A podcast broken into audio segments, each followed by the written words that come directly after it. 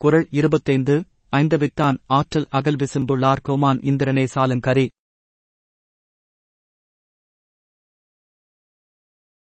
ஐந்து புலன்களாலாகும் ஆசைகளை ஒழித்தவருடைய வல்லமைக்கு வானுலகத்தாரின் தலைவனாகிய இந்திரனே போதுமான சான்று ஆவான்.